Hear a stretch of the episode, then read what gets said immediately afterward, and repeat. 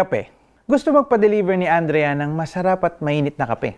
Pagkagising pa lang niya, ito na ang unang pumasok sa isip niya. Pero dahil may kape naman sila sa bahay, naisip niyang magtimpla na lang. After a few hours, dumating ang tatay ni Andrea na may pasalubong na kape. Sabi ng tatay niya, Anak, mahigit 4 years na ako may mga kamiting sa coffee shop na yon. Pero ngayon lang may nanlibre sa akin ng kape. Agad siyang inalok. Gusto mo? Sa'yo na lang? O syempre, nagulat si Andrea. She was so amazed dahil kanina lang, nasabi niya sa sarili niya na gusto niya ng kape. Pero hindi niya naman to pinag-pray dahil mababaw lang naman. Pero may pinadala si Lord na kape. Grabe, no? Minsan ba kailangan mo lang ng mainit at masarap na kape, you know, to, to get through your day?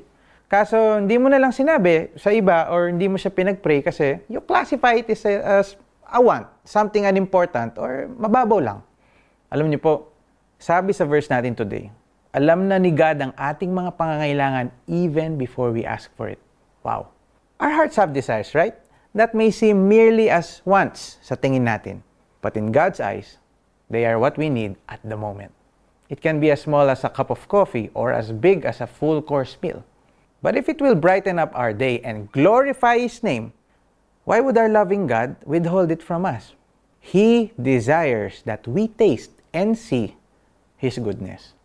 God is delighted when we ask Him for something. Pero kahit hindi pa tayo humihiling, it is comforting to know na meron po tayong mabuting Ama na nasa langit na nakikita ang laman ng ating mga puso kahit hindi tayo nagsasabi. Alam niya at may gagawin siya. Pray po tayo. Mabuti at mapagmahal naming Ama sa langit. Salamat dahil nariyan ka. Salamat for providing my wants and need kahit minsan hindi ko ito napapanalangin. Sa inyo po lahat ng papuri at pagsamba. Amen. Application time po tayo. Basahin at i-meditate ang four verses na to. Psalm 139.4, Psalm 37.4, Matthew 7.11, and Matthew 6.8. Ano po ang qualities ni God ang dinidescribe dito? And of course, paano mo to i-apply sa buhay mo, ang mga natutunan mo today. Alright? Alam na ng inyong Ama na nasa langit ang inyong kailangan bago pa ninyo ito hingin sa Kanya.